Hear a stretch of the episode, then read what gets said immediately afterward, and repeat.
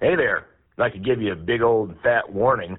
Some material may be inappropriate if you're a large wiener and can't take jokes, and if you're easily offended by, well, let's just say bad words. But if you're not, well, hell, even if you are, continue listening because this is the best damn podcast out there. Welcome to episode six of Billy Bob the Podcast. I'm Chris Moll, aka Billy Bob. This episode's guest is an OG mini trucker from way back in the day. His name is Brian Marshall. He resides in Southwest Oregon, hence the title name, Oregon OG. I tried really hard to get Brian Christ as a guest on this episode. You know, Jesus' brother, the one that turns water into PBR. Unfortunately, Brian Christ was MIA along with Mango Mike Murray and Hammered Hank Norris. They somehow got lost gallivanting around on a mystical adventure somewhere. I'm sure they're out lollygagging along somewhere, drinking PBR and fruity mango drinks. Except for Hank. I know for a fact Hank drinks nothing but straight up hard A. I remember one night I was hanging out with Hank, and he informed me that he's never hit a donkey, but he loves to pound some A. I'll let you decipher that one. Since I was unable to get Brian Christ as a guest, Brian Marshall was the second Brian on my list to interview, so I thought, well, he'll just have to do. On my last episode, I sang a little Beverly Hillbilly spinoff. Brian asked if I was going to sing a cool little song about him. Sorry to say, I don't really have any cool little songs to sing about Brian. I even tried looking up funny Brian songs on Google. I couldn't really find anything, but now my phone keeps popping up ads and pages for Luke Bryan and Bryan Adams. I don't mind Bryan Adams, but I wasn't even sure who Luke Bryan was. Turns out to be a country singer. I'm not really a country music fan. I can only take so much. My wife left, my dog died, my truck broke down outside of town. There's a tear in my beer. I had to kill my favorite steer. He somehow broke his leg. Now he's hamburger and steaks. I mean, would you really want to listen to a whole day of that? I'm sure your answer would be no if it was me singing it.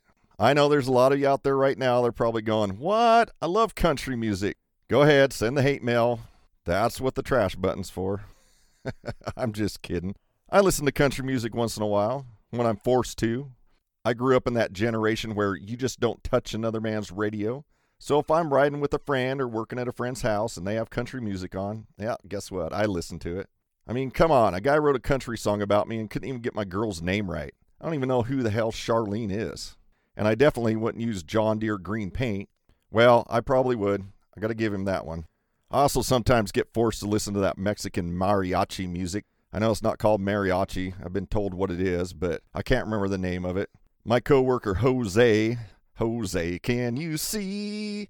He makes me listen to it sometimes. well, he doesn't make me. I think it's kind of funny because he translates the stories that the song's singing for me. The other day, one of the songs was about two brothers that were trying to cross the border into the U.S. One of the brothers drowned in the river.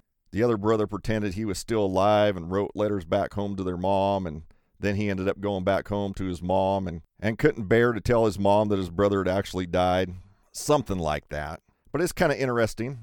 I do listen to a variety of music, but like I said, I'm not a huge country fan. While on the topic of music, if you're looking for something to do on Saturday nights, you need to check out DJ Mays on Twitch. The Twitch app is kind of like a TV radio app. I'm not really sure quite how to describe it, but it's pretty cool. Last night, he hosts what he calls Mini Truckin' Saturday Night. Jason Barbaya, I hope I said that right. It looks like it's spelled Barbaglia. I know that's not correct. I heard it pronounced a couple times when I was in North Carolina. I think I got it right. It's easier for me just to call him DJ Mays. Check him out on Saturday nights on Twitch. You can go to twitch.tv backslash DJ Mays Radio or check him out, DJ Mays, on Facebook and Instagram. I'm sure there's links on there that'll give you all the directions on how to go there and check that out and get involved. Also, on that mini truck on Saturday night, it's like a chat room. Everybody can type in messages, you can see them all. There was probably about three dozen of us in there last night. At least while I was in there, I wasn't in there for a whole long time. But while I was in there, I know ODB from Our Lifestyle, the podcast, was in there chatting it up. We had Rich from All Time Low magazine. I'm not sure exactly who it was, but I believe his name was Craig, and he celebrates a birthday today. If you listen to this, happy birthday. I know I said happy birthday last night, but since today's your actual birthday, happy birthday again. We'll get into all about how I first met Brian and our little interview here in a little bit. But before doing so, I'd like to mention that this episode is brought to you by Hammered Weekend Wear. You can go to hammeredweekendwear.com, check out all the newest real build apparel. They also just released a new flannel shirt. It's red with some green pinstriping throughout it. Pretty festive for the holiday season we have right now. But you can also wear it any time of the year. It's that cool. You don't just have to wear it around Christmas time. That flannel is titled Beauty and the Beast. It's a play off of one of the prior t shirts. You need to make sure you follow Hammered Weekend Wear on Facebook and Instagram so that you can keep up with all the latest releases. A new flannel comes out every couple months, I believe, along with two new t shirts every couple months. You want to make sure you keep up on those. So, once again, give them a like and a follow on social media there. This episode is also brought to you by Fueled Films. Make sure to go to YouTube, Fueled Films, that's Fueled Films with a Z. Look them up hit that subscribe button. That's right, smash, smash, smash it. I think you can only subscribe once, but you can try. Maybe it'll get those numbers up more. Can also follow along with them on Facebook and Instagram as well at Fueled Films. Remember, that's Fueled Films with a Z at the end. Last but not least, this episode is brought to you by Precision Auto Wiring. If you're doing an LS swap, Precision Auto Wiring can rebuild your harness, reflash your computer. You can ship it to them, and they will ship it right back. Jason Craig, owner of Precision Auto Wiring, informed me that he wanted to do a little giveaway, put something together that I could give to all the listeners out there. He's got a cool little bag full of miscellaneous wiring goodies. We will be doing some sort of giveaway contest here in the future. You can make sure to keep up to date on that and all the other upcoming episodes and guests by following on Facebook, Instagram, YouTube at You Guessed It, Billy Bob the Podcast, also, Facebook and Instagram, Precision Auto Wiring. Give all three of my sponsors, along with my pages, a like and a follow. Their support, along with all you listeners, definitely makes it easier to bring this podcast to you. So please, I'm begging you, go check them out. Like, follow, comment, subscribe. I'd also like to give a big thank you to Tony Moore, owner of Asphalt Army Apparel. You can check them out at Asphalt Army. They have an Instagram and a Facebook page as well. They also have a website, asphaltarmy.com, I believe. Tony Moore left me a review on Apple iTunes. Thank you, Tony. I really appreciate it. Make sure to check him out. If you're listening on iTunes and you'd be so kind to do so, please leave a review. I'd truly appreciate it. Moving along, the first mini truck type three day show I ever went to was a show called Memorial Madness in Malino, Oregon. I talked a little bit about that on my second episode. That was around 1992. My Mazda was just finished up as mint green and it had pink and turquoise scallops, a walk-through, ground effect, steel and grill, centerline smoothie wheels. They were the great big 15 by 7s at that time. I know, I know. They was huge. I traveled to that show, Memorial Madness, with three of my old friends. Jerry Hines had an S10 standard cab pickup, had ground effects. It was painted blue, had some swords on the side, kind of like scallops that separated three or four shades of different colors of blue. Actually, I think it was just shadows on the same color of blue, but it looked like it was different colors, and there were sword blades going down the side of that. That was a pretty cool paint job for back in the day. I mean, kind of be a pretty cool paint job today. We referred to Jerry as Santa. We also went with a guy named Jeff Foster. He had an S10 standard cab, looked pretty close to Jerry's, except for his was red and had some airbrush scenery on it. I kind of think like an old country mountain range or sunset or grassy field. I can't remember exactly. I know it had some airbrushing around it. The third person that was with us, his name was Jason Hayes, or Jace as we called him. He had an old Ford Courier at the time. It was static drop pretty low, had a windowless shell. It was white. The sides had this rainbow Eddie Van Halen style graphics. After we got to the show, another friend of ours, Kelly Muma, showed up. He just bought a brand new Nissan extended cab pickup. There was not one thing done to it at that time. I'm not even sure how long he had it. I think it was just a few days. I remember that show being pretty fun. There was a lot of games we played, a lot of cool mini trucks that I saw for the first time. One of the games we played, you had to take a antifreeze jug, fill it with water, run back. They had this bar that you put your arms over, and then you had to fill up a radiator that was on the ground. I ended up winning that, got a cool little ribbon for it, much just like a participation ribbon. Only mine said first place on it. I met a lot of people there for the first time, some of which I still am friends with to this day. On the way back, we decided that we'd go to Seaside, Oregon and spend a day there. That was Sunday evening. It just so happened that my Mazda broke down, a heater hose ruptured. Of course, there was no part stores open anywhere. We were kind of on a back road between Portland and the coast of Oregon. I ended up fixing that with a 9 16 deep well socket and a couple of hose clamps. I ended up just bypassing the heater. It got us the rest of the way there, and we made it all the way back home. We had a couple little adventures there in Seaside.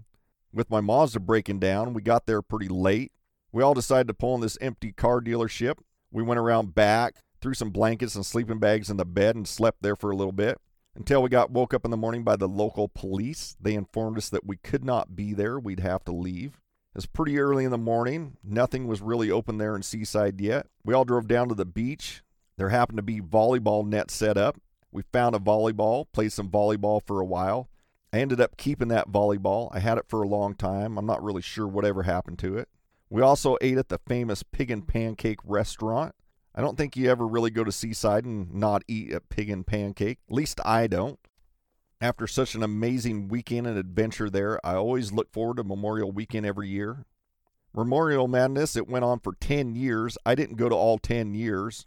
I'm not really sure how many I went to, but after 10 years, they changed the name to Vanity Island.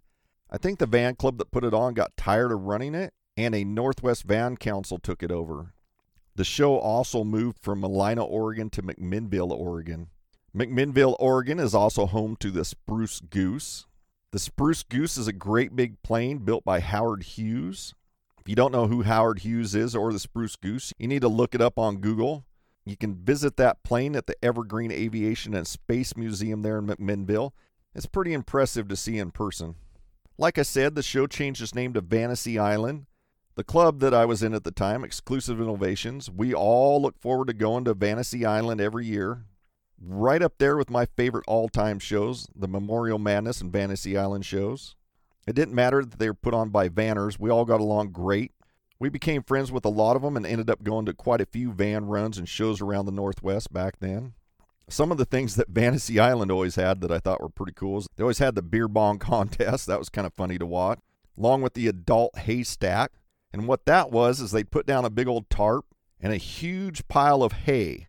Inside that hay was a bunch of little alcohol shot bottles and a whole lot of sex toys. I mean, a lot. We would all stand around this big haystack. Someone would yell, go, and we would all dive into this hay, digging through it, trying to find shot bottles and sex toys and whatever other little goodies were in there. Usually, quite a few people got hay down the back of their shirts, pants, all that kind of good stuff. It was fun and games. We'd always end up wrestling in there for a little while, digging down to the very bottom, make sure you didn't miss anything. They also had a great dance there in the building. We had a lot of fun there. Before the dance every year, they would have a wet boxer and wet t shirt contest. That was always very entertaining. Well, not so much the wet boxer contest, although I'm sure the women didn't mind too much. One year at the wet t shirt contest, I actually saw a woman squat down, pick up a $5 bill with her crotch, stuff it up inside of her, and danced around with that thing halfway hanging out.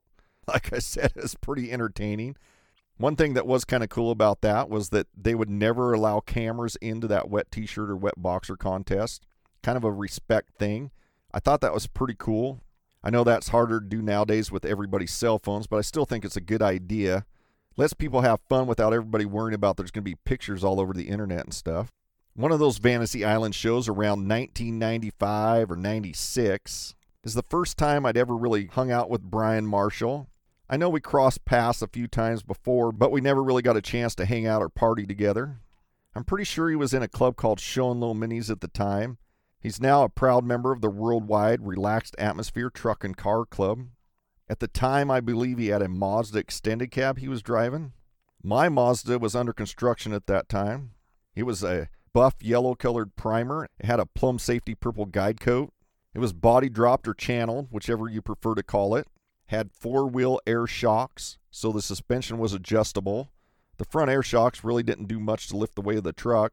I took the torsion bar adjusters, flipped them upside down so the bolt stuck upwards, drill a hole in the floorboards right above that bolt. It was right in front of the seats. When I get to a show, I'd often take a ratchet and I'd turn the torsion bars down so the truck was lower. Then, right before I went home, I'd raise it back up. Kind of a genius idea I think I had there at the time. And although I was body dropped and my truck sat really low, I lost the lowest truck award to my good friend Butter. His truck wasn't body dropped or lowered, but he had hydraulics and it laid the frame right on the ground. My frame sat a hair off the ground. It was kind of funny when they handed out the trophy, the guy giving out the awards even commented, We measured with a tape measure, and there was a truck right next to it that looked way lower, but for some reason it wasn't. Laid right on the ground, and the other one didn't touch the ground, so this is the one we're giving it to. I guess technically they were right. His truck was lower than mine. It just didn't look lower. I guess it's all in the way that you judge your show. We couldn't really complain. It wasn't our show. But it was kind of a funny thing we joked around about for a long time. Oh, Kevin's truck was lower than mine. like I said, that's the first show I really remember partying and hanging out with Brian. All of us there at the show had a great time dancing Saturday night, whooping it up, having some drinks, being festive on Memorial Weekend like we always did. To me, Brian is one of those friends that you rarely see, but when you do, it seems like just yesterday since you last talked. We'll usually start talking, and our conversation will just last for hours sometimes.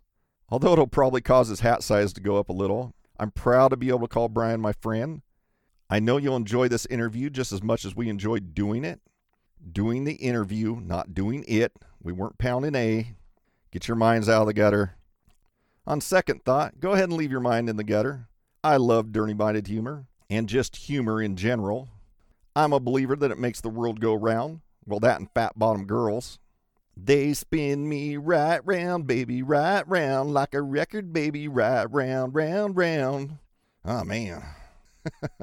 I probably just lost a couple points off my man card for singing that little tune right there. Maybe I should have sang Ratt's Round and Round instead. Round and round, what comes around goes around. I'll tell you why, why. I'll, I'll tell you what, why don't I just stop while I still have a few points left and get right on to the interview? So without further waiting, all the way from Medford, Oregon, I have the Oregon OG himself on the phone, Mr. Brian Marshall. Welcome to my podcast. How's it going, brother? Going good. Just going good. Yeah, just good. Yeah, keeping busy, the usual usual shit. Yeah. I already told the listeners a little bit about you. About the first time we met, or the first time I remember us meeting. I'm sure we crossed paths before that. I know quite a bit about you. I've known you for a long time, but I'm sure there's plenty of people out there listening that don't know who you are at all. So That's probably true. that is probably true. In fact, I would bet good odds on that. So, for those that don't know you, why don't we start off with you giving them a little bit more information about you, maybe who you are, where you're from, and how you first got started in the custom automotive scene? So, it's Brian Marshall. I am from Medford, Oregon, originally born in uh, Whittier, California. So, I am originally from LA, but I was we moved out of there when I was five, so that doesn't count. My dad has been a mechanic yeah, by before I was even born and that's pretty much where I picked up the automotive bug. He, when we first moved up here, he had a shop in uh, Phoenix called Marshall's Automotive. Um, unfortunately, with some uh, terrible family members that were about themselves and not part of the business, kind of took from it. And my dad had to get out of the business and start his own, and he just uh, basically opened a shop out of the back of the house, and he did that for over 30 years, and that's where I kind of learned what I got, he had basically I was his little mechanic and stuff like that. And then by the time I got to age, my first vehicle was uh, 71 Mercury Capri, and that's kind of where it's almost started from there. 71 Mercury Capri. yep. Don't see those too much anymore. Nope. They're I, I still think they're cool looking cars. Yeah, they were kind of cool for back then. Well, they're still kind of yep. cool. What's the first thing you did to that Capri when you got it? Um, I had in high school, I had already seen. Well, it was actually before high school. I had already got the mini truck bug. I mean, I'd seen a ton of them around. I wanted one, but I wasn't going to complain about getting my first car for 50 bucks and the rebuild of a carburetor. So No. my first car was a 71 Mercury, whether I liked it or not. First thing I did was obviously cut the coils and put some lowering blocks in the rear to lower it. Took the rear seat out, put a big old speaker box in the rear with a set of Cerwin Vega 12s. I even had a boomerang antenna on the trunk. now you're dating yourself. I know you've worked at quite a few different shops and had your own shop for a little bit. Why don't you tell us a little bit about some of the places you've worked for? I know that just recently you got a new cush job working for the county or city or whatever, but I think you just took that for the benefits. Yep. Yep. Yep. I am working for Jackson County Roads. Um, I am the lead fabricator there, which is, which is, it kind of worked out really well. A friend of mine helped me look for the job and put in a bunch of good words in for me, which was totally appreciated. And he's all, there's a mechanic's position opening up before the fabricator jobs. He's also, why don't you apply for that? I said, all right. He goes, that way you already got your foot in the door. So I applied for it. I got that. Well, a month and a half into being a mechanic, they opened up the lead fabricator position and I applied for it. So on top of getting the position, I'm also the fastest promoted person in Jackson County history because after a month and a half, I, you know, already had got up to a lead position and I hadn't even been through my probation, which I just got off probation last week. Yeah, you get like a certificate or an award for that. Yep, got a little little letter and all that good stuff. It was pretty cool. Nice. Uh, before that, I was worked. At, I worked at uh, my buddy's custom shop called Eric's Trick Restos. That's where my love and passion was. It's like that's where the working all the customs really was because we did a lot of custom hot rods. Um, we did a whole bunch of big custom semi trucks, uh, and I know a lot of people have probably seen those just online and maybe even running up and down the freeway. Yeah, that's uh people don't think about that that there's a lot of people that are into customizing semi trucks. They have that itch just like all of us do. If you're a car guy, you got to customize everything you have. Oh, absolutely.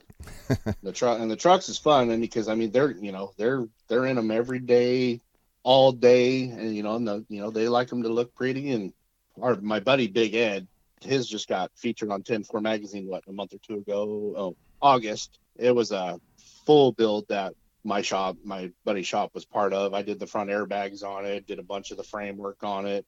It actually has dual sleeper doors that I turned into they still look like dual sleeper doors but they open as one that was a that was a fun little mod that i did and the deck plates and did all kinds of stuff on it and then we then of course my boss painted it and it's a beautiful beautiful truck but it's an all show truck it's not a work truck no more But does he still drive it?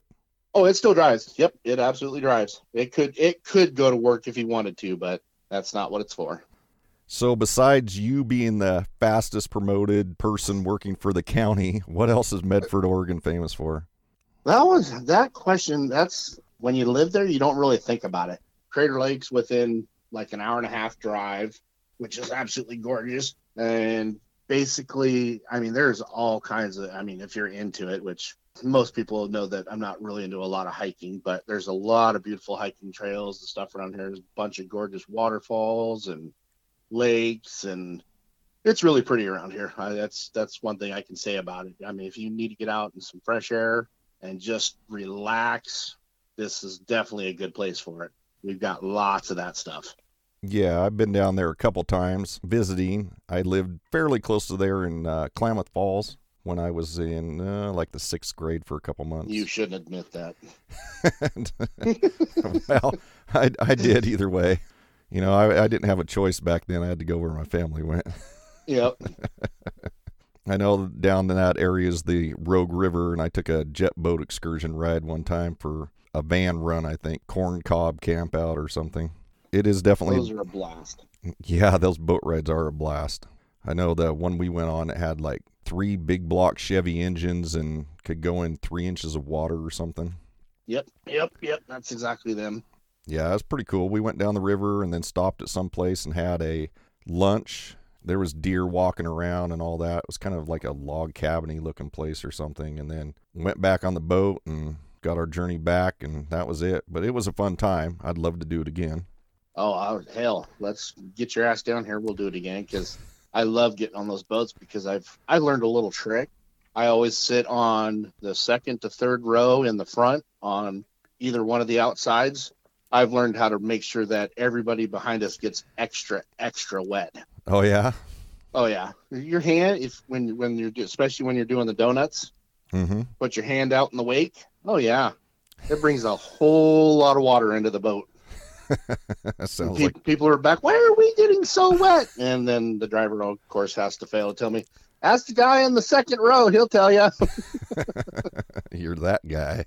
I'm like, uh oh, damn it, I'm found out.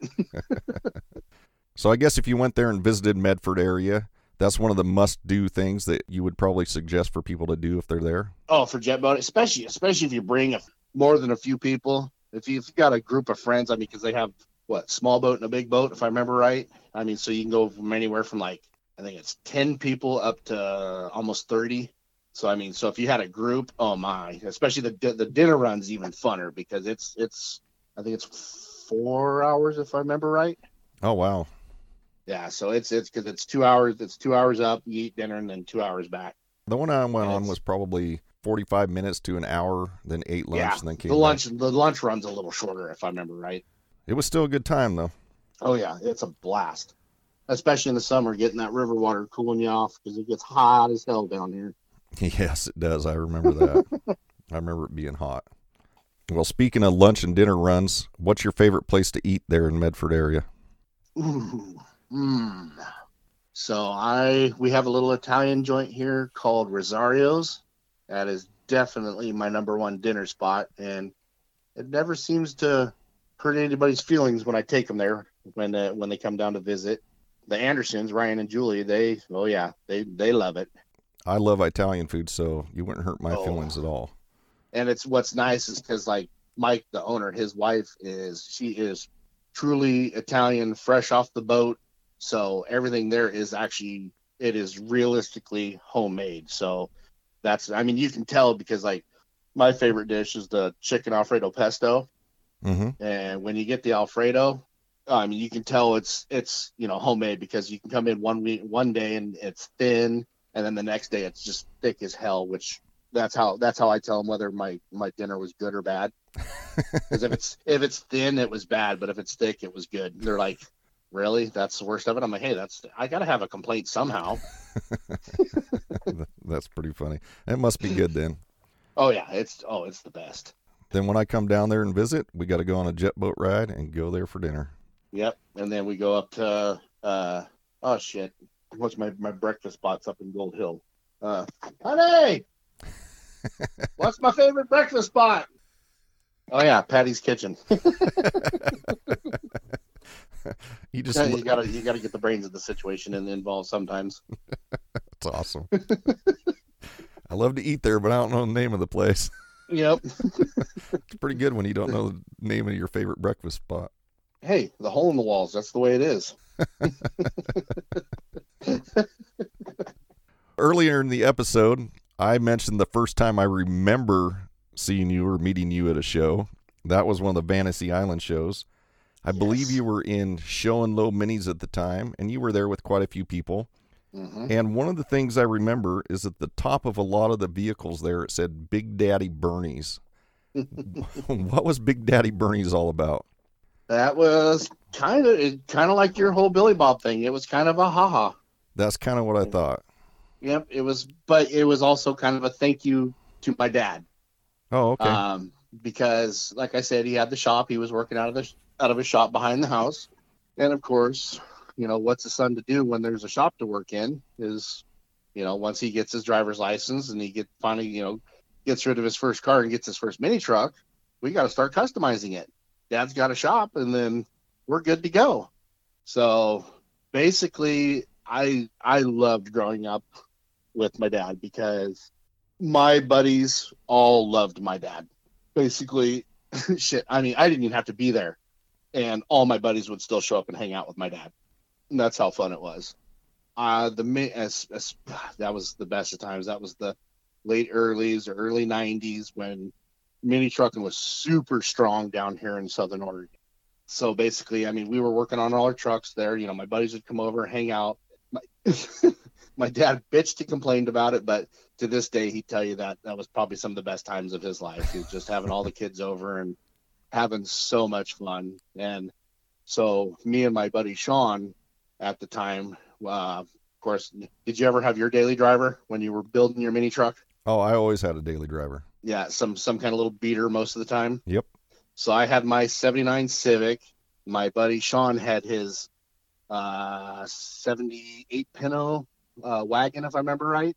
And we, you know, we're just like, you know, we got to, and well, what it came up was to, we're doing all this work and stuff. And it was just kind of a hobby at first. It was just for fun. And finally, my dad hit me up. He goes, you know, if you're going to be doing all this work, you probably should start making some money with it. Huh. I didn't even think about that. I, yeah, you know, so I, you know, next thing I know, I'm, I'm lowering neons and this and that. And I got minis coming to get static dropped. And then when airbags came in, I was doing that and then doing cut, you know, then doing all the shaving. And I was like, yeah, this stuff is worth some money because it's costing me to do it. I'm like, I need to start charging it. And then, you know, I didn't, I wasn't calling it anything. And so me and my buddy were like, well, why don't we call it Big Daddy Bernie's Chop and Drop Shop?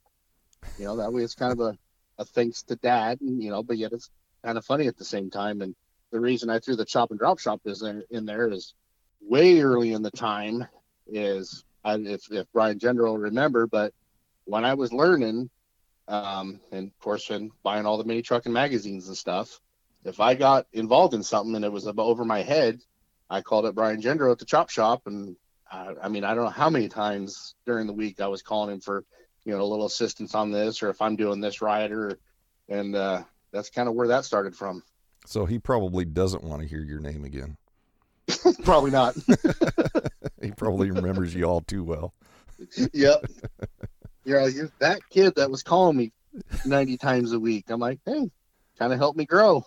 That's exactly it, too. That's how you learn. Yes, sir.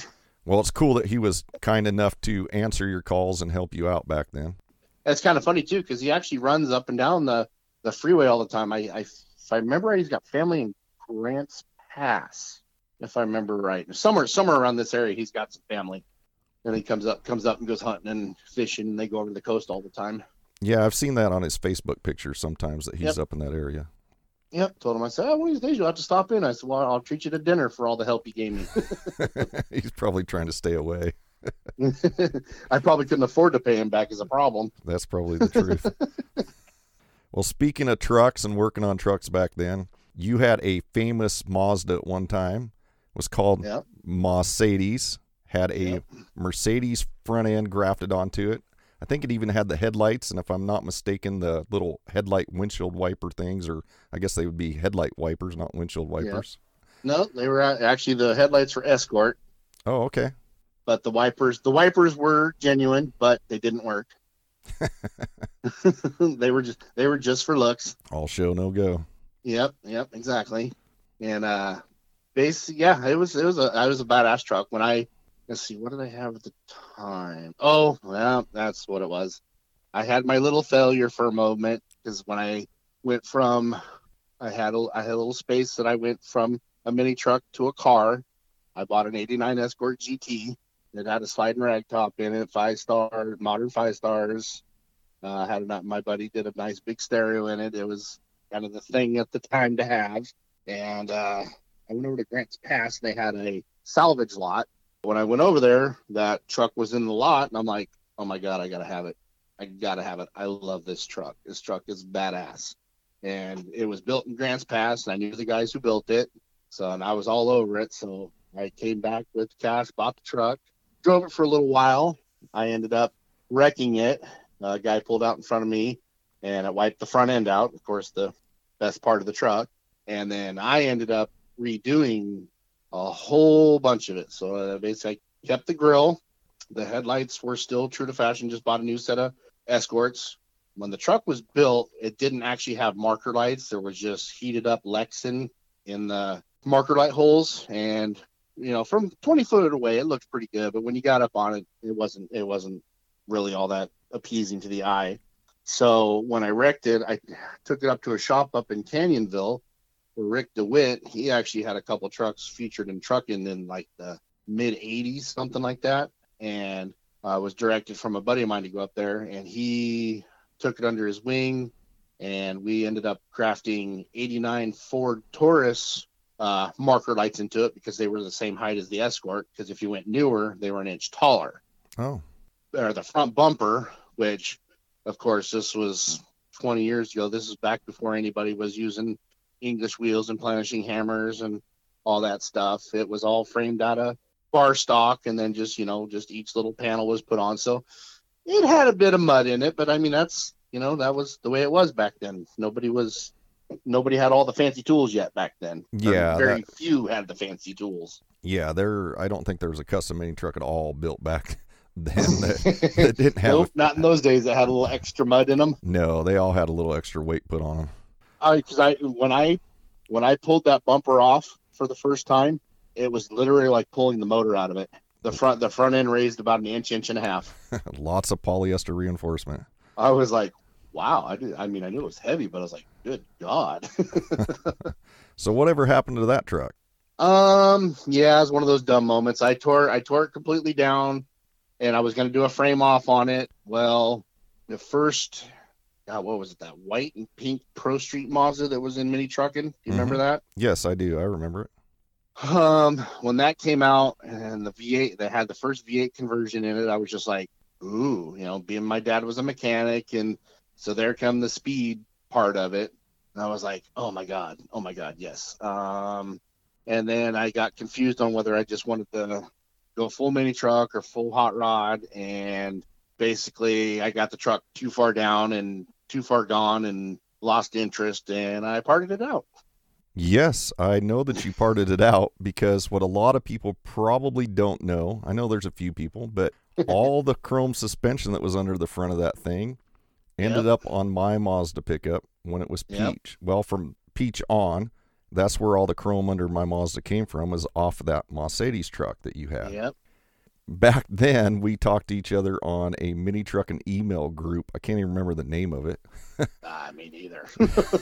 mini truck and email group, but yeah, that sounds good. yeah, yeah, that's it. And, and so I remember seeing you posting on there like I I got all this chrome suspension for sale. It was you also had the rear end housing that was all chrome. Yep. And I had a four link, so I didn't want that. And you'd mentioned that you thought you knew somebody that wanted the rear end, so I bought all the other stuff from you all.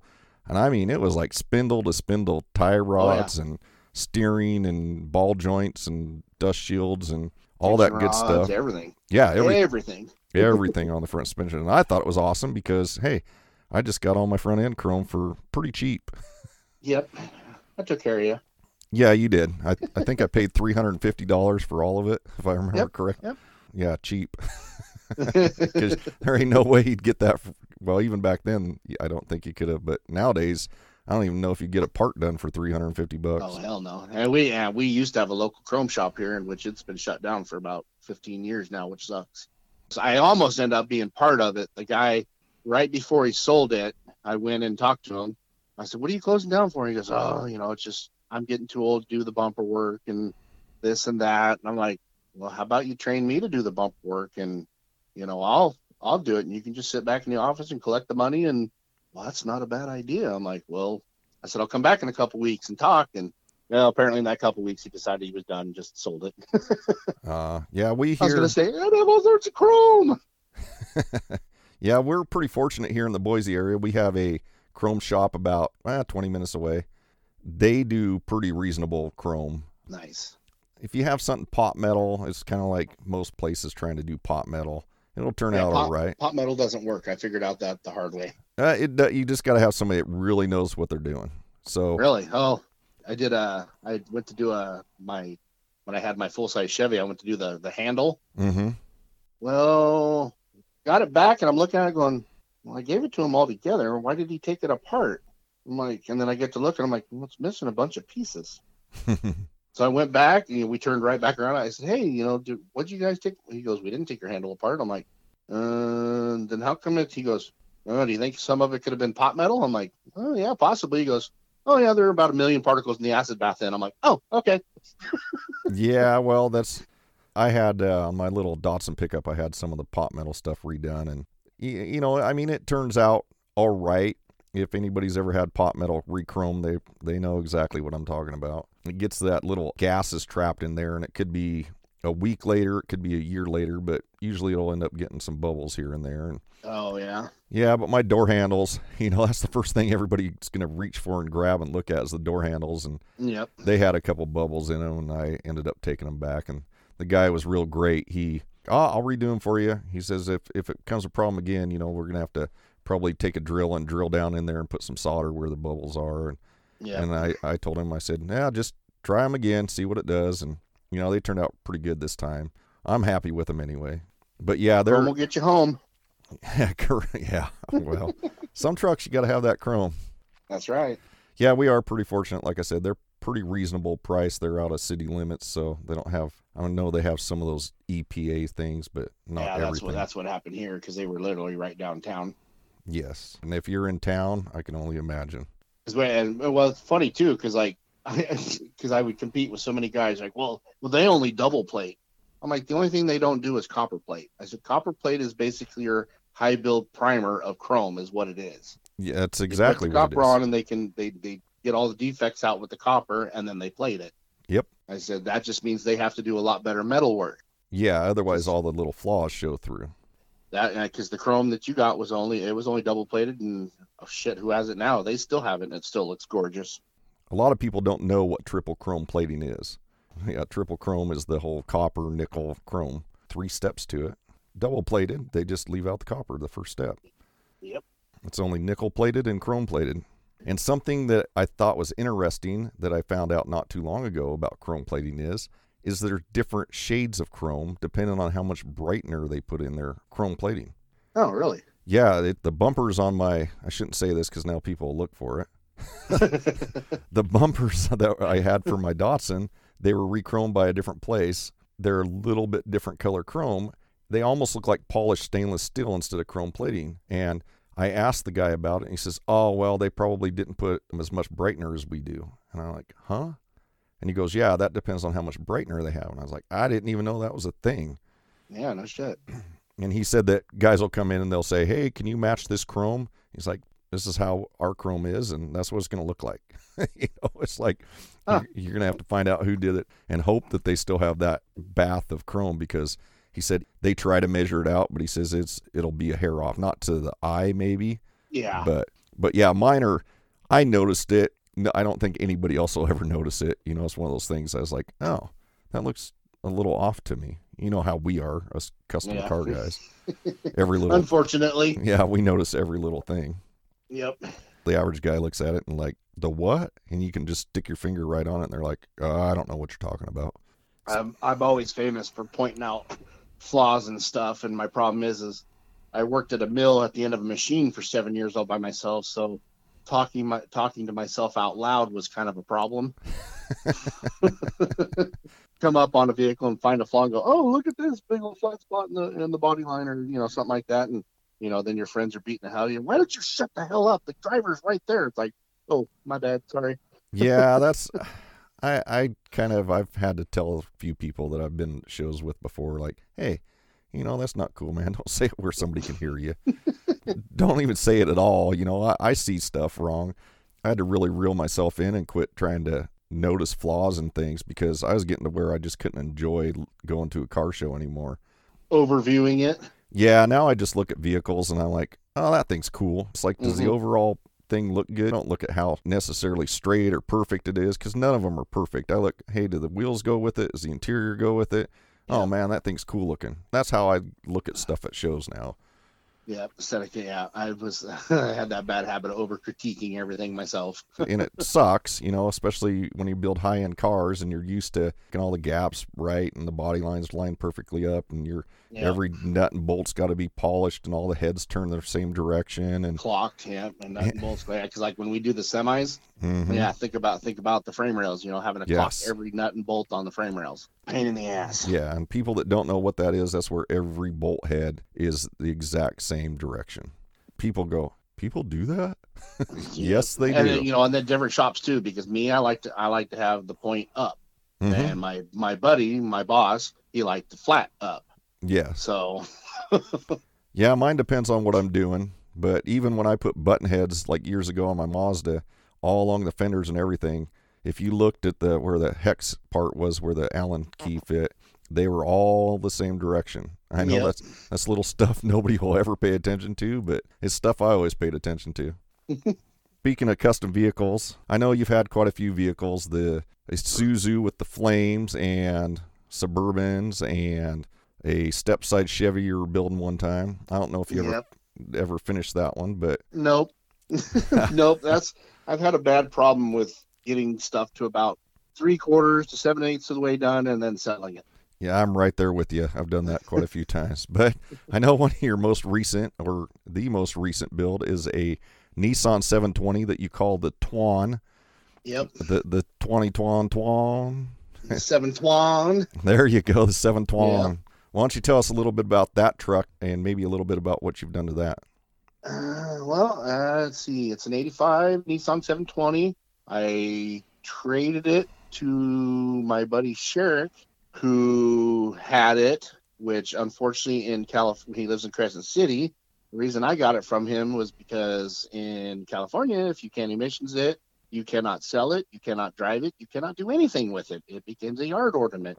And unfortunately, that's what it became. But I did a bunch of work to it before Sherrick when our buddy Josh owned it as or aka Ling Ling Bizzle. Jamie Swift is the one who named him that, which is another story. he was the original owner of it. He had the front bags done at oh god damn what was that? It was I can't remember the name of the shop down there in SoCal. It was one of the cool old school ones, but I can't remember. But he had the the front done down there and drove it around for the longest time. Him and some buddies had had step notched it, and it was you know one of those things that beginners did.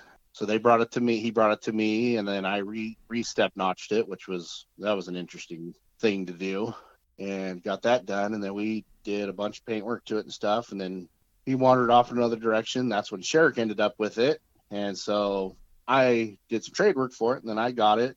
When I got it, it was just going to be kind of a fun. I was going to just drive it, and you know how that goes. The whole snowball effect. You're like, oh, I'm just going to clean this up, and then I'm going to clean that up, and and then it turned into a full show vehicle. yes, I know all about the snowballing thing. Oh my god! Because it it had Josh put a little chrome on it because it had a chrome four link and uh, some other chrome parts. Well, sitting down at the coast, literally about hundred yards off the water, the chrome did not like that at all. So everything turned to rust. Everything was pitted. Sent the bars out, had them replated. All the chrome got redone. Put the wiring on a diet. This just kept the stuff that the truck really needs to run. Built a custom grill for the, the front end out of a Nissan hardbody uh, Phantom grill. Uh, oh yeah, Nissan hardbody front bumper with the billet inserts. Did the FBI tailgate skin with flame taillight cutouts. Then did all the metal work in the bed myself. Did uh did I do the shaving on it? Uh, I think some of the shaving was done on it when I got it. I remember for sure. Did a custom exhaust cut in the driver's side. Got some old Corello bucket seats in it, which I love them, but you can't buy them anymore because they have been discontinued almost 20 years ago. yep. Got another motor for it that I'm getting all dolled up and painted, and it's cammed up. It's sitting in the corner of the shop right now. And it's got the Boyd turbines. I got those from Chris Gibson in the club. I bought those off him because he had bent the hell out of them, and I got them dirt cheap and sent them down to Boyd's and had them re-ringed, and now they're good as new. Painted it a old school '90s color. Uh, it was when it was Nissan, I believe they called it bitch and mint green. When I went down to have the color match, the of course the color was discontinued. So the mixer down there, he had to actually mix the the paint up custom, and so I got to call it what I wanted. Well, the entire time he was mixing the paint, under his breath the whole time, he's all fucking green, fucking green, fucking green. He's all, so what do you want to name it? I'm like, well, it sounds like you already named it.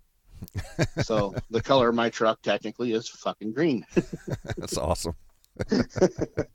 I don't put it down on the card a lot. I don't want to see too many people get offended, but hey, that's that's what it was actually called. Especially in this day and age.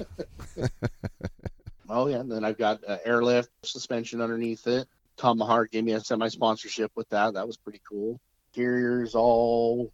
Uh, the only thing I've just about I got it all wrapped up I finally got the stereo and stuff in it.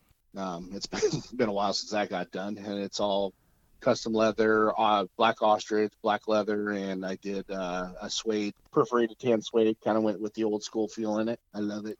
I got to get the stereo to at Brian, my buddy who uh, does who built all the enclosure and all that stuff to him because I'm going to have him tune it, and I can't wait to hear what it sounds like because it's just got a, a single eight inch Alpine in it. It should still amaze people.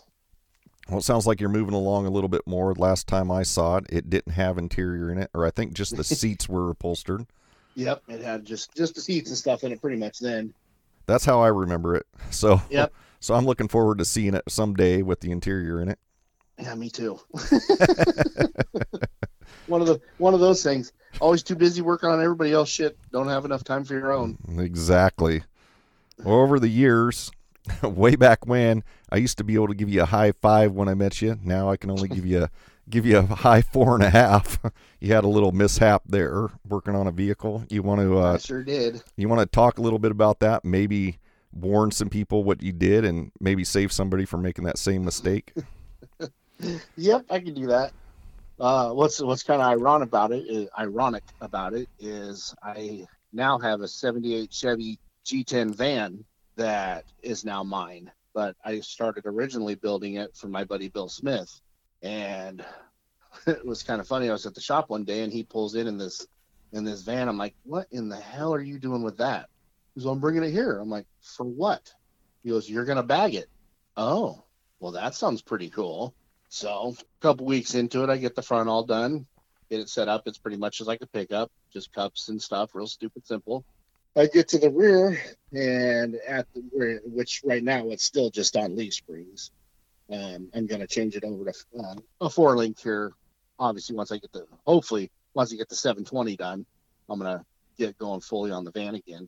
Well, when I was setting the bag height up in the rear of it, I had the van up on jack stands and it was kind of one of those moments when you should have taken a timeout and went and cooled off and taken a breath, maybe got some lunch, whatever. I was I was already in a bad mood because I don't I don't remember why, but super frustrated. Well, I was jacking the, rear end up. Well, I didn't realize that I had the jack too far under the rear end. It was actually more on the pinion, and so I was trying to set the bag height, and the I was waiting for the van to come up off the jack stands. Well, when you're in those kind of moods, you don't make stupid decisions. Well, no, you do make stupid decisions.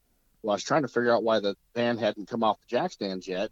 So I went to check by running my hand over the top of the jack stand. Well, as I pretty much ran my hand through, it came down and lobbed my index, my right index finger off. Ugh, man. and uh, it was, yeah, it was pretty pretty surreal because I mean, it was just like, oh fuck, shit, oh yep, it's gone.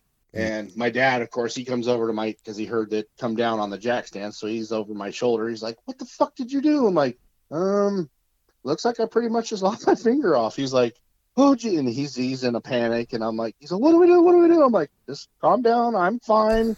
I said, "But you need to jack the van back up." What do you mean? Well, we got to get my finger out of there. he's like, "Where's it at?" I'm like, "Probably between the van and the jack stand somewhere." So he gets it jacked up, and I'm just trying to trying to get him to calm down because I'm obviously in shock and I'm pretty calm, and so I'm just closing the doors down and shutting lights off, and he finally he's like, "Where at?" I'm like, and finally it rolls out. I'm like, "Oh, yeah, there it is in a mechanic glove still." So threw it in the bag, went in the house, iced her up, and told mom that she had to take us to the hospital because dad is no condition to be driving right now. and uh, it was it was kind of funny too because like I was kind of I was laid off at the time between jobs, so I was spending a lot of time at the shop working, uh, my part time job, which is when I did the, the custom stuff on the side. And uh, when I was in the back of the truck, I was just kind of had that little moment to myself, you know, like thinking, yeah, shit, you know, what am I gonna do? You know, I, I weld and I do this, and well, shit. When I held the welder, I, my index finger is always laying on the side of the on the side of the welder, and I'm I'm squeezing with my middle finger, and you know, kind of kind of doing that little soul search of, you know, oh my god, you know, I just I just lost a finger, and and then realized, you know what, I'll be fine. You know, if I don't get it back, everything will be okay. And that's what my dad's like. He goes, yeah, I could tell when you're doing it because you were kind of quiet back there. I was like, yeah, that's what I was thinking to myself. Yes, it's it's funny how many things run through your mind when you do something like that. I Yep. I didn't lose a finger, but I thought I lost a, all my fingertips few years back, I smashed my hand in one of those lift gates that are on the uh, loading docks where the semis back up to, and then the, Oh yeah, though I used I used to install those. yes, that's I was installing one, and I had it propped up on a forklift, and I'd ground all the paint around the edges and stuff so I could weld that onto the side of the Mhm. building, and I had my big thick gloves on. They were like the thick cutting torch gloves, not welding gloves. Big And- thick leather ones. Yeah, the big thick leather ones. As I turned around to walk away, that thing started to slide. And so what's your first instinct? You're going to grab, grab it. it. Yes, so I tried to grab it. It went down flat, smashed all my right hand fingertips inside the little hinge area. I have no mm. idea how I lifted that thing up to get my fingers out. Just adrenaline, I guess. But I lifted it up, took my fingers out of there. Then, of course, you're doing that, shaking your hand, sticking them under your armpit, you know, Yeah. cussing. you know, it's like, oh man. Then I look down at the lift gate and I see this splash of red on there. I'm thinking, huh. And I look down at my glove and I see that all around my glove on the fingertip is all red. hmm Then all of a sudden I get that picture in my head that, oh, I just injured my fingers. They're bleeding. And what's the Mhm. one thing you should never do when you're injured? Look at it. yeah, yeah.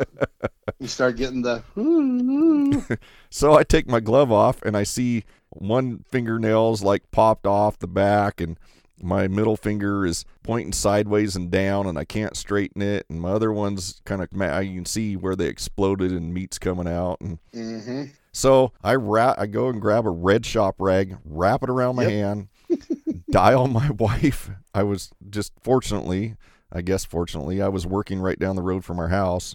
And I didn't know at the time my wife was actually at the gym working out, but I called her and I said, "Honey, I'm right down the road. I'm at right behind the John Deere place. I this is what I'm doing. I just I think I cut all my fingertips off." She's like, "What? I just need you to come here and pick me up. You're the closest person." Well, I'd had a helper that was helping me, but we uh, ran out of something, and he had to run to the Airgas to get something for the welder, some part for something. Yeah, so he was gone. Of course. Yeah, of course. So she stops what she's doing, gets in the car, drives right over there, and my helper kid pulls up, and I'm holding my hand, and he's, "What happened?" I'm like, "I think I just cut all my fingertips off." And it's like you talking about being in shock. That's exactly how I was. I was pretty Hmm. calm and collective. I told him, "Can you call the shop?" Let Dave, that was the guy that was like the the main guy there at the shop I work for. I said, "Call Dave." Let him know what happened let him know my wife's here or coming she's going to take me to the emergency room and then i get in there and like you probably know they give you all the shots in your finger and all that kind of stuff and i think the shots hurt worse than actually smashing them you know them cleaning it all up and stuff i'm just like uh it didn't hurt this bad when i did it Yep. but you when they, do when they when they patched me up. I the doctor. I said, "How long have you been doing this?" He goes, "Oh, 30 years." I said, "What do you suggest I do?" He goes, "The thing is, he goes, you smashed it off." He goes, "You didn't cut it off." He goes, "If you want to have it reattached, he goes, you can push and we'll send you up to Portland. And they'll reattach it." He goes, "But he goes, I'll tell you." He goes, "The amount of nerve damage and stuff that you did to it." He goes, "It'll be more of a nuisance than anything." He goes, "You're not. You will probably have little to no feeling." you probably will never get your full mobility back. He goes, it'll be more of a pain in the ass. And he goes, I suggest you just patch up and move on. I was like, you're the boss. Let's do it. So when he's got me on the gurney, he actually, because I actually cut it off between the, you got your your three little bones. mm-hmm. Well, I actually cut it off on the second one between the two knuckles. So he goes, I'm just going to take it back to the knuckle because that little quarter inch of bone isn't going to do you any good. I'm like, okay, that's fine. So he whips out the the front cutting dikes. I'm like, hey, I got those in my toolbox. He's like, yeah, pretty much. Because I bet mine are a little sharp, a little sharper. I'm like, yeah. So he, that was the only part of the. Because I watched the whole, I watched him do the whole thing. That was the only part that made me a little uneasy is when he cut the bone. I was just kind of like, oh, I'm gonna, let me know when you're done cutting the bone. I'm gonna. You- okay. hold on you, you cut out there for a second Oh, uh, what part? um you, you- you said he cut the bone and then you cut out Oh, yeah. When he cut when he cut the bone, that's when I kind of turned away and uh, like, oh Jesus, that was that was a little much. And he's like, okay, I'm done. I was like, okay. So watching the rest, well, part that hurt the most is he actually had to set one of the nerves. mm-hmm Well, so he basically just hit me with some locals. Well, when he grabbed that nerve and it wasn't numb, I swear to God, I came off that fucking gurney three feet. my my wife was out and she she could hear me because I was God, fucking shit, damn, and he's like, he's like, you need to just calm. I'm like, need to kiss my ass. That hurts. yes. So that happened twice. Yeah. So then after that, he just just patched up and we moved on from there. That was that. I healed up, and that's the way it is today. Yeah. Now everybody gets a high four and a half, not a five. That's right. High four and a half.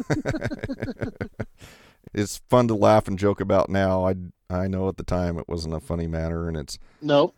it's not a funny matter. It's maybe people learn from that and don't stick Yep. your finger between things. And you know, I'd say make sure you have jack stands underneath the vehicle.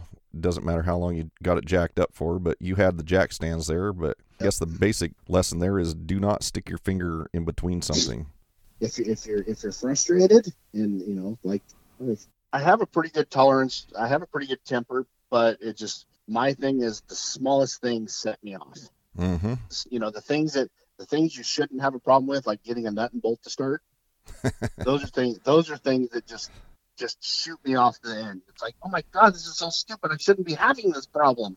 And Yeah. that's that's kind of what i did. It's like having those problems. It's put it down step away take a chill pill come back because it almost goes back almost together like nothing when you come back after a nice little break.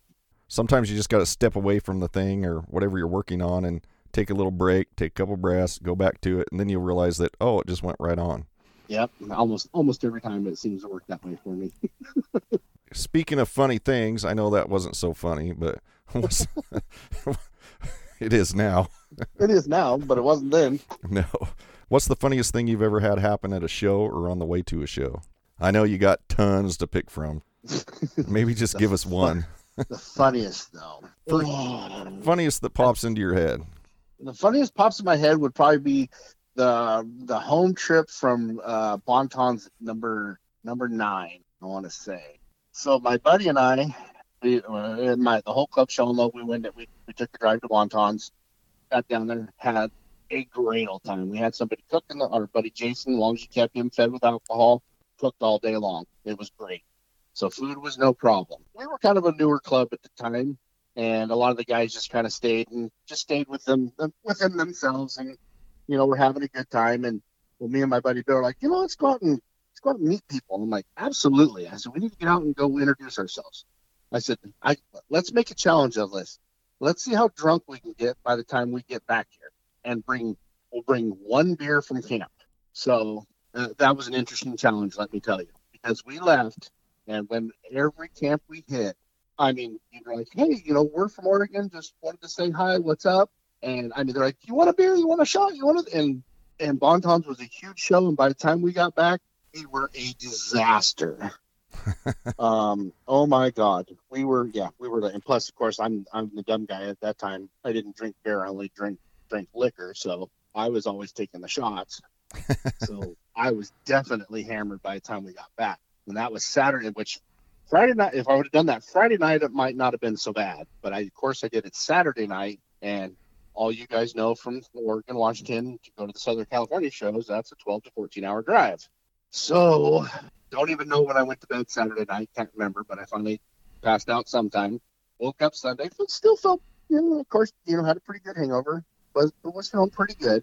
And so we're cleaning up camp, and this is when everybody, I mean, this is like, you know, you talk about the old school days. We made a disaster of that place, but everybody, every camp and club would always clean their camp areas up immaculate. I mean, that was the good old days. I mean, granted, I mean, there were piles around and on the garbage can, but at least the effort was made to get to the garbage, which that's one, you know, just, just for you, you youngins that like to come and play, just be respectful so we can still have these, you know, have the shows that are out there and they're trying to, you know, trying to keep it going. It's, it's, you respect the park or the, the, the reserve that you have it have, and we'll, we'll have them for much longer to come. Our way out, got on the freeway, and within 15 minutes i'm doing i'm doing the bob. I can't i cannot keep my eyes open for nothing. I'm i'm bouncing my head off the steering wheel. I'm bouncing it off the driver window. And uh oh the part that was funny about that is uh in the middle of saturday my parents actually came down from oregon and came down to hang out with us and at the show because they wanted to see what was what it was all about Well, of course, on the way home, they see me, they see me bobbing in the truck, and they're like, "Pull over, pull over!" And I'm like, ah, "This sucks." I'm like, "We got a long drive home." so went into the store, and I'm like, you know, I'm looking for NoDoz, and, and they didn't have any NoDoz. I'm like, "Well, what do you got?" They're like, "Got these uh, mini thins." I'm like, "Okay, what are they?" They're like, "Oh, they're some kind of energy pills or something." Okay, great. So they come in a little packet, took those and chugged down a whole liter of Coke. And I'm like, God, I hope this does something. And oh my God, that, that had to have been some kind of legal drug or an illegal drug packed in a store because, man, I came to life like there was no, I was like, holy, I'm like, whoa, I'm like, just, okay, we can make this drive. It's not going to be a problem. You know, let's go. Let's ride. I'm ready. I'm, you. Well, then here I am in my truck by myself. I got a video camera. I'm talking to myself like no no other.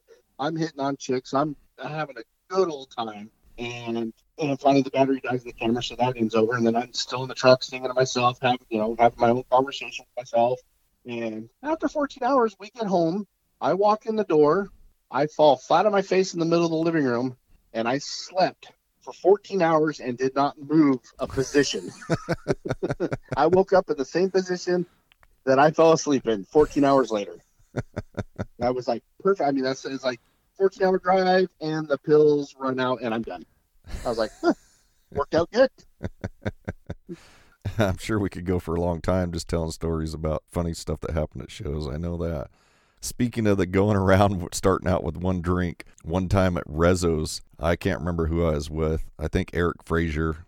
I did that. I said, Hey, I got this theory. We can start out with one can of beer, walk mm-hmm. around this whole entire night, and every time you get someplace and you run out, you just say, "Oh man, I just ran out of my beer. I got to walk back to my camp get another one." And I guarantee they'll offer you another drink. And sure enough, next thing you know, I got this huge pocket full of beers. you know, because he did that enough, people are like, "Oh, hey, well, we got a beer." Oh yeah, oh yeah. and you know, I guess that's probably giving that away a little secret there. And oh, now, oh. now I'll be walking around a show after people listen to this. They'll be like, "Oh, yeah, I ain't falling for that one." We're gonna be stingy now. You ain't getting nothing. You're, you're the free beer guy. yeah. Oh yeah. So what? It works. Yeah, it, it does work though. That yes, is so. Does. So if you ever go to a show and you want to drink, all you got to do it doesn't even matter if you start out with an empty beer can. Just pretend you're drinking it. Go to somebody's camp. As you're talking to somebody, go, "Oh man, I just ran out of my beer." or my drink. You just, you just got to be a social butterfly. That's all you got to be. Yeah, yeah, and that's like I said, I did that one night, and I ended up with like a huge. I had an old jacket that had that front pocket like a hoodie. Uh huh. And that thing was stuffed full of cans of beer. Just, just a big old smorgasbord of Coors Light, PBR. And, what's that? I said, you were doing something wrong. You're supposed to drink them. You're not supposed to take them home. Well, they were giving them or to back to camp. they were giving them to me faster than we could uh, drink them. Well, faster. All than, right, I guess I can let that slide. Faster than I could drink them. Speaking of good times at shows, what's your favorite show? What's the favorite show you've ever been to? My favorite one, I you know, it would probably you know with, with us from the Pacific Northwest, probably everybody's like, oh, I know he's going to say Drop Zone, which definitely very very top on the list, but actually would be the old All Systems Low show. That was probably my favorite show. That was that was a damn what was the damn thing called? Main event. Oregon's main event. Oregon's main event. Yes. Oregon's main event. I think that only happened two years, if I remember yep. correctly. It was only two years, but it was two of the best years because uh, they they had it at the what was that damn place called? It was the Elks Lodge, if I remember Elks right. Elks Lodge. Yep, and they had a pool, and that was nice because in the middle of June and July in Oregon, oh my God, I love pool. That pool was awesome. Still doing uh, the last one. Remember Mike and uh, see, the first one when I was still was still in, in New Choice for a little bit. The last one I was part of Show and Low, and we had another club that was talking a bunch of crap. We're talking about how we're going to take care of our virgin runners, and they're like, "Oh, you guys, you know, you don't do that, runner. You know, you're not going to do nothing about it." I'm like, "Okay, when we're done with ours, you know who we got to go visit." yeah. And uh, so, and there was one guy who was really, really mouthy. So I was like, and Jeff's number one. So when we got done with ours, which ours, you know, we just we were pretty nice to them, just drew on them and wrapped them up, and you know, overfed them a little alcohol like you normally do, and kicked them off the the high the high board at the at the swimming pool. and so when we were done with them, I was like, now we got to go get Jeff. I said, but we are going to be extra special with him. So I broke in the, well, I didn't break in the pool. I went in politely unlocking the gate and got the backboard out of the swimming area and went over to the, and it was so funny because when we went over to the club, all uh, maxed out, um, I said, where's Jeff's tenant? And before we even, I got that, um, they all scattered like, like ants. They just, everywhere. They were hiding in bushes, behind trees, under cars. And finally, one of the guys, who are you looking for? I said, Jeff. They're like, you're about two feet from his tent. I'm like, oh, nice. So we ended up uh, getting him to jump out of the, the tent. I pinned him down, pinned him to the, the backboard. He got saran wrapped to the backboard. And we tooted him around the campground for you know, probably a good hour. And yeah, he was he was pretty tore up by the time time it was done. That was that was one of the fun ones. Yeah, there were some good times there at that show. For only doing two years, the first year and the second year, both of them, they were just great. Went down with somebody, I think Joe Johnson, if I remember right, the first time I went. I think that was 86 was the first, or 96? Must have been 96. 96 yeah, 96 the first year. and then in 97, I actually took my Mazda when it was under construction. Yep, yep. Loved that show. That was a great show. Now, the first year I went with my escort and I think this the next year I didn't go with anything. Yeah, because that's when I had my '66 Chevy, and I just I just had to sell it because the weekend before I got arrested doing a hundred. Well, where the state police stopped counting, I 168 foot burnout in front of him. so yeah. I got arrested that night. It kind of sucked. Yeah, that's that's never a good idea. The no, not really. when I first got my driver's license, my dad had this I think it was a 65 Falcon station wagon. It was a high school football game night, and I took my younger brother. He was a couple years younger than me, and we went over to the, go to the football game. Of course, me just having my driver's license and my brother with me. I go to do a burnout, so I drop it down into low, stomp on the gas. The thing breaks loose, throw some gravel all over the place a little bit. There's some hmm. gravel on the road, and guess what I did? Right in front of a cop. Yep. yeah, same thing. I mean, he was yeah. right behind me, pulls me over, asks what I was in such a hurry in. Thankfully, he let me off with just a warning. I, I know I was scared to death. I mean, I hmm. guarantee I was shaking. He could probably tell. looks oh, at me, he's like, "Looks like you just got your license, son." yes. Well, if you want to keep it, you got to be more careful. yeah, my my my story. So we this was out. we were we, we still had a good cruise trip down here at the time. So usually after cruising about 12, 1 in the morning, go down to Shari's to have some some breakfast and you know and just to have a nice little social time. When we pull in, I'd always go back behind the Big Five Sporting Goods. Well, probably halfway down is when I started the burnout, and I proceeded to go straight through, and then uh, the Shari's parking lot has a nice little U to it, so I went straight through, went through the U of the parking lot, well, the state police officer had just come off the freeway on the overpass, saw me from the overpass, and just proceeded to cruise into the bank parking lot, which was next door. Stop, let me finish, turn the lights on, which would have been a really bitchin' picture. With the red and blues for all the smoke was kind of kind of badass looking. And I was like, oh shit. I'm like, I am so screwed. And so I kind of turned Well, I was going to back into a parking spot. Well, like you said, the nerves and all that stuff. I was shaking and I I couldn't I couldn't back up for nothing. So I had to try to pull in and out a couple times to get in the parking spot. Well, it had Flowmasters, which were cut off right underneath the cab, so it was super loud. And the truck had no carpet, no sound deadening whatsoever, so it had a horrible drone in the cab. So I couldn't hear him telling me to shut the truck off multiple times. So there's me pissing him off one more time. So I finally get the truck parked and I hear him finally telling me to shut it off, which I do. He uh, pulls up to the window. He goes, Son, I was so impressed with your driving. I had to meet you. I'm like, Oh, I, I'm in deep shit. So he's um, so so what's going on? I'm like, uh, nothing.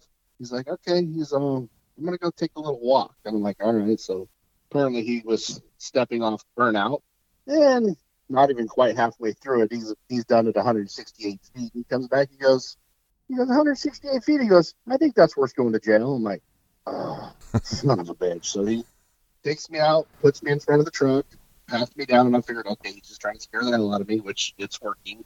it's working just fine. When he finally takes the left arm and puts it behind my back, that's when my knees give out, and I kind of thank God I was in front of my truck because my knees went right onto the front bumper.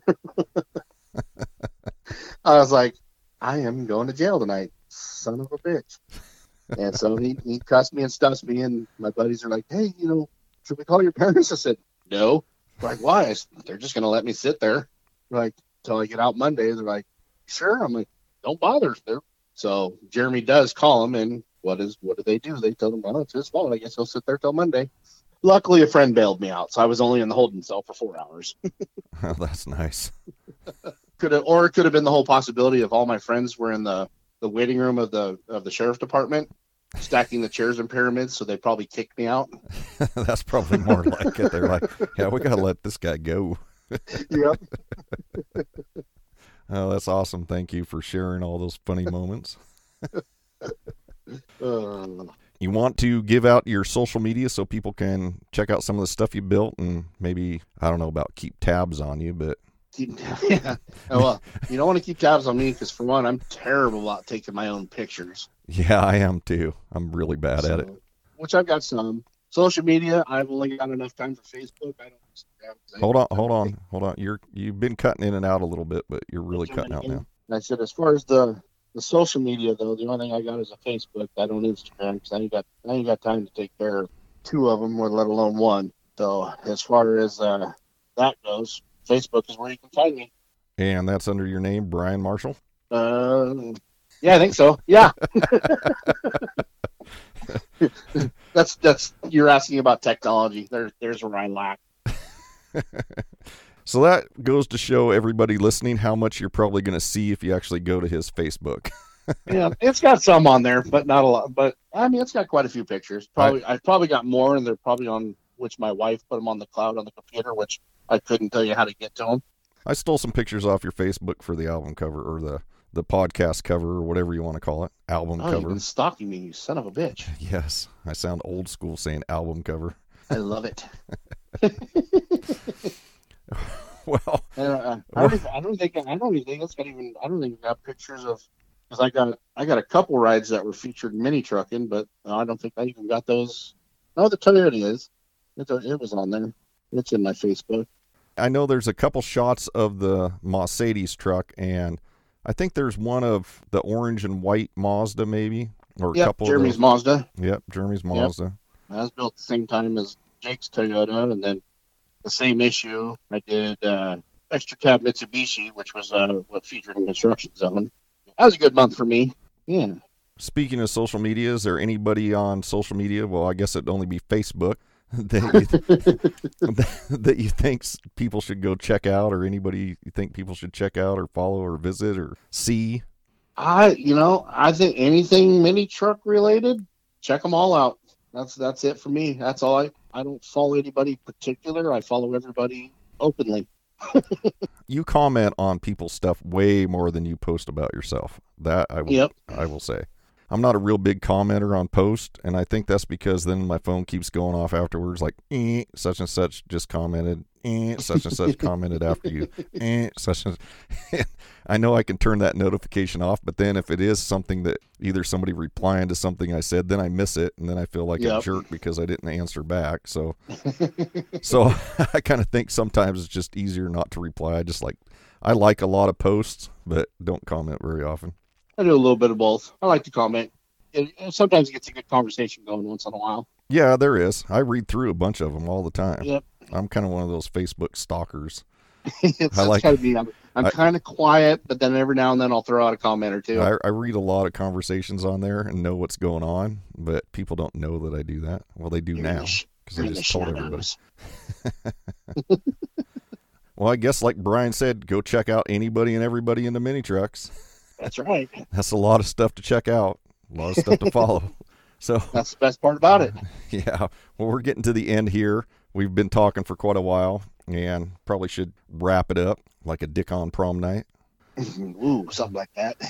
Something like that sounds good anyway. Yeah, So- Obviously, I did it because I don't have any kids. So there's proof right there, huh? yeah, that it works. It works. Proof. Take Brian's word for it. So, is there anything else you'd like to mention or add to this episode? Uh, just let's keep it going. I, this is, you know, if this is your passion, like, I mean, I know it's ours because we, God, it's been what, 30 years plus years? Let's just It's say been a long time. You know, keep the scene going, keep it up, keep positive with everybody. I mean, you know, the guys that are up and coming, you know, that may be building some of the rough stuff, you know, try to help, give them a helping hand, give them some, you know, friendly comments. Don't always have to be, you know, which I see a lot of it. Don't have to be a jerk about it. You know, I mean, people people got to start somewhere. They don't always start at the top. I mean, I can tell you, I didn't. I mean, I well, my my first rig, I screwed it up. My my Isuzu, I bent the frame because at the time I didn't own a welder, but I did own a torch, and I wanted to see notch the frame because I was tired of bouncing off it, and so I cut it at home, drove it to high school, welded it up at the school. Mm, you can't do that without bending the frame, apparently. Lesson learned.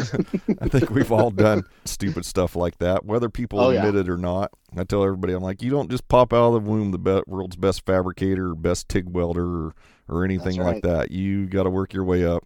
You know, I mentioned in my first episode about my first paint job and stuff. You, you start somewhere and you just keep at it, and eventually you hope you get good at it. I tell everybody, the older I get, the more I realize I don't really know what I'm doing. Yep, don't Kinda. be afraid to ask somebody for help.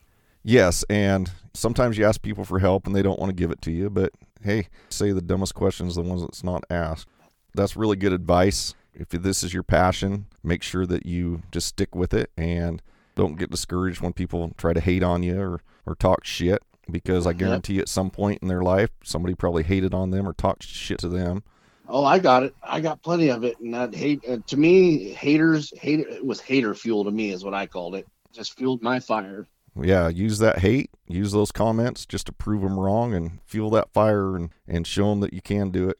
And don't be afraid to ask people for help. I think anymore, a lot of people think that, well, if you can't do it yourself or they're scared to ask for help or something. And, and like I always tell people, I have a lot of people that will send me a message wanting to know how I did something on like my Astrovan or, or something else, Mazda, a lot of Mazda questions. And Mhm. I always try to answer everybody as good as I can, help them out where I can. And I think a lot of people are surprised. I get a lot of people that go, they write back and they tell me, man, I, I thank you so much for helping me out. I didn't know if you'd answer my question or not. Or I'm like, well, of course I will. You know, I'm not one of those people. It's everybody starts somewhere. You start at the bottom, you work your way up. Some of us have been more fortunate than others over the years to be able to do cooler things or build cooler things. I know sometimes that's a case of money, sometimes it's a case of equipment and tools, what you have access to, what kind of friends Yep. you have access to. I know Mhm. I've had quite a few friends over the years that have helped me out. Without them, there's some things I wouldn't have been able to do or wouldn't have been possible. So, I built built a lot of good friendships that way, actually. yes, me too. Mm, Totally. And then, um, like, you know, the the old discussion of the whole built not bought thing. That is just one thing that just I hate that. I hate that saying so much. That's that's I do too. I hate that with a passion. You know, I got I got quite a few friends out there, like like you just said, they don't have the equipment and they don't have the skills, but they they still love mini truck. Okay, so their hard earned money built them a beautiful truck. Granted, Yes. that somebody else had to build it, but they're still in the scene and they're still having fun. And I've bought, I personally, you know, I've I could build most of my rides if I wanted to, but there's been times I'm like, dude, I love that truck, and I could pick it up for X amount of dollars, and I couldn't build it for X amount of dollars, so I'm buying that truck. And I bought, I bought four or five trucks that were already done by somebody else. I, I had no problem with it, just as long as the work was quality. That's all I did. I get underneath it. I knew what to look for, and I'm like, yeah, it's worth it. I'll buy it. Scared to admit it. I also don't take credit for something that I didn't do either, which I hate when that gets done. Yes, and that seems to get done sometimes. And sometimes people get mad because the magazine will give the person credit for doing something. And a lot of times it's not the magazine's or the person that owns the truck's fault. It's the magazine is the one that gives them credit for that Yeah. because they don't know, or the person that bought the truck doesn't know who actually did the work or who originally did it. So Yep. their tech sheet doesn't have it written on there, and the magazine's got to make up a story. So Yep, they gotta have something for the story. Yep, and they're behind that. and not every time is it the actual owner of the truck's fault. I mean, there there is people that do try to take credit for it all. That's I remember one drop zone when Tom Trimper's Mazda was there in some auto bodies booth and they were advertising paint work and the truck wasn't painted by them. The graphics were done by me. And of all places to take it, that was not the show to take it to and try to advertise your paint work. Mm-hmm. They ended up leaving, I think, midday Saturday. They just closed down the booth and left. I think they got tired of hearing about it. But it, it does happen. People do try to do it. That built not bought thing, that's in the kind of mid late 90s. My friend Matt Holcomb had a body drop Nissan extended cab, and that guy was more of a hardcore show goer than most people that built their own truck. You know, he didn't build any of his stuff. He'd help. I did a lot of work to his truck. Some other people did a lot of work to his truck, but that guy'd wake up early in the morning and just take off. I remember going him going to a show one time down in your neck of the woods years and years ago, and he just decided to like five six in the morning. He was, I'm going to the show, and out he went. You know, it was that was just kind of the type of guy he was, and he wasn't a real truck builder and all that stuff. And Yep. like I said, you know, he was more hardcore into it than a lot of us that build our truck. Yep. Just- That's, you know, you know one of them down here. You know Cliff Josie. Yes, I'm I'm still busting his ass trying to get that Toyota of his done, and I tell him it's got. I said when you get that, when we get it together, our show is the show it come that you debut it at. And he said absolutely. I said good. yeah, I've been dying to see that thing brought out to Ah. a show. Every time I see a picture of it, I just I've commented a couple times. I'm beginning to think he's just a great photoshopper. nope, nope. It's a real truck. I can vouch for it. I know, I know it's real. It's got some cool stuff done to it too. That if he ever brings it out, people are just going to be, yeah, And you figure too. I mean, those are 20 year old mods, and they're still bitching. yes, they are. They're still bitching. Yeah, I'm, I'm waiting for him to bring that truck out because I'd really love to see it in person, and I don't want to have to drive all the way down there to do it. I only want to It'll go. it'll only be halfway then. Yeah, I only want to drive to Salem. I don't want to drive the rest of the way. yeah, I hear you. Well, it's been great talking to you as always. I'm sure we can just keep on chatting it up for another two, three, four days, even probably. Yeah, Just like we do at shows. exactly like we do at shows. I talked about that a little bit in the intro to this show or the prelude to this episode. But we're going to wrap it up here. I just want to say thank you very much for coming on as a guest. I appreciate it. I appreciate you calling me on, dude. It's been fun. Absolutely. Well, until next time, get off your couch, quit rubbing your nub, get out to the garage and work on your pickup truck, go on vacation, make some memories with the boys, because when we meet up, I want to drink some PBR and hear all about it. I'll talk to y'all later. I'm out of here.